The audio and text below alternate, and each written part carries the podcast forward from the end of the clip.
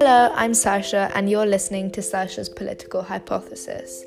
This week, we are going to be discussing votes at 16 in the UK.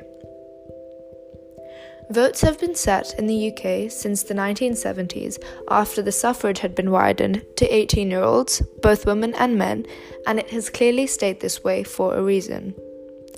However, it can be argued that politics has evolved so much since then, meaning that the input of the younger demographic would actually be useful to the evolution of UK politics.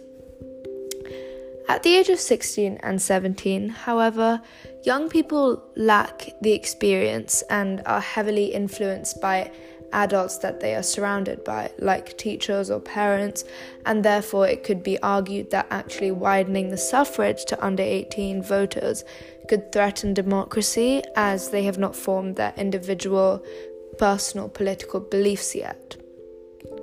If we look at it from another angle, however, it could be seen that introducing votes to 16 year olds would bring the issues of the youth to the government's attention and actually increase their political representation, which in turn would strengthen the UK's democracy.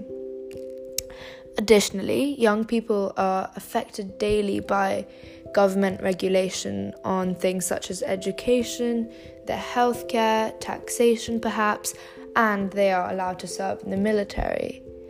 If we consider all those privileges that under 18s are given, should they not be given a right of a voice and a right to speak up on their government? To combat this argument, however, social scientist Matthew Clayton says that 16 and 17 year olds would not be competent voters because, quote, research in neuroscience suggests that the brain, specifically the prefrontal cortex, is still undergoing major reconstruction and development during the teenage years. End quote. However, although they might not have fully matured yet, the age of consent in the UK is still 16. This means that they can still become parents, they can work full time, learn to drive, and serve in the military, and give consent to medical procedures, Yet, they're considered too immature to know who represents their interests in the government. However, it is worth noting that while you can indeed join the armed forces and get married at 16, you may only do so with parental consent. And if you were to join the armed forces at 16, you would spend your first two years at military in training and, and at an army college you're not actually legally allowed to be deployed to a battlefield until you turn 18, so this argument has been shut down. If we look at it from a more global perspective, comparatively to the UK, other parts of the world are actually widening their suffrage and their franchise to under 18s. So, why shouldn't the UK? Why is the UK what we call an exception or an anomaly to these other countries? For example, Austria lowered the voting age to 16 in 2007.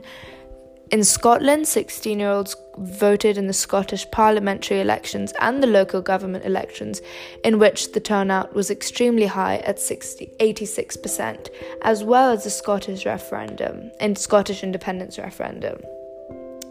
And as of November 27th, 2019, allowed to vote in the Welsh Assembly.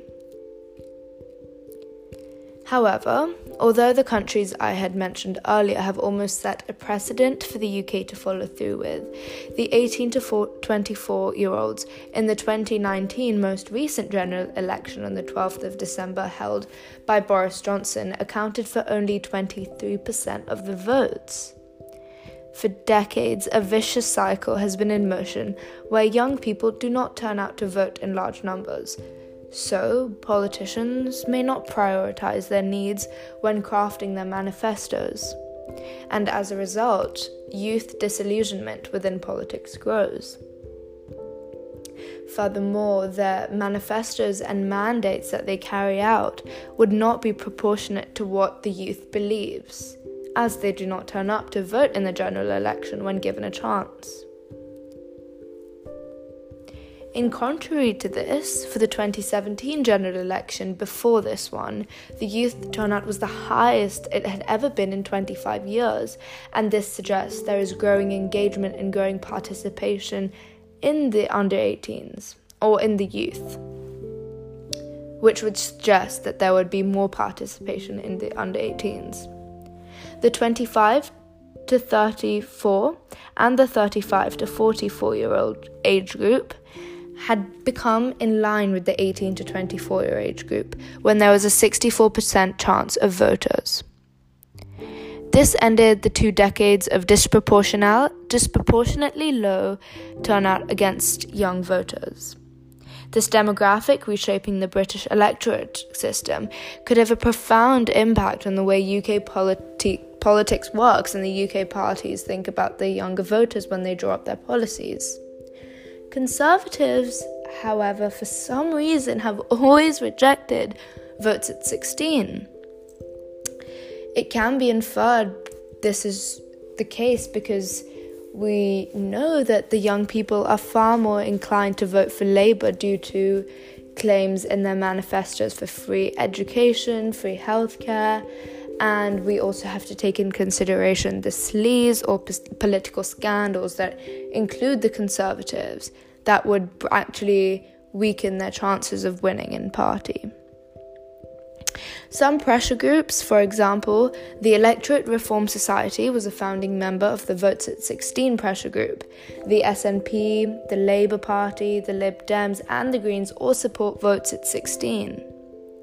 This suggests that although the youth may be completely uneducated in politics, there is not much difference between a 17 year old and an 18 year old in forming their political beliefs.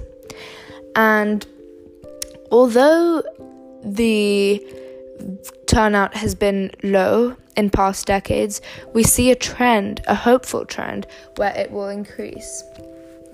And this is something that proves that votes at 16 should be allowed and the franchise should be widened because many countries are doing so. And especially a good example is in Scotland, where the vote has been extended and the turnout was extremely high. Thank you for listening.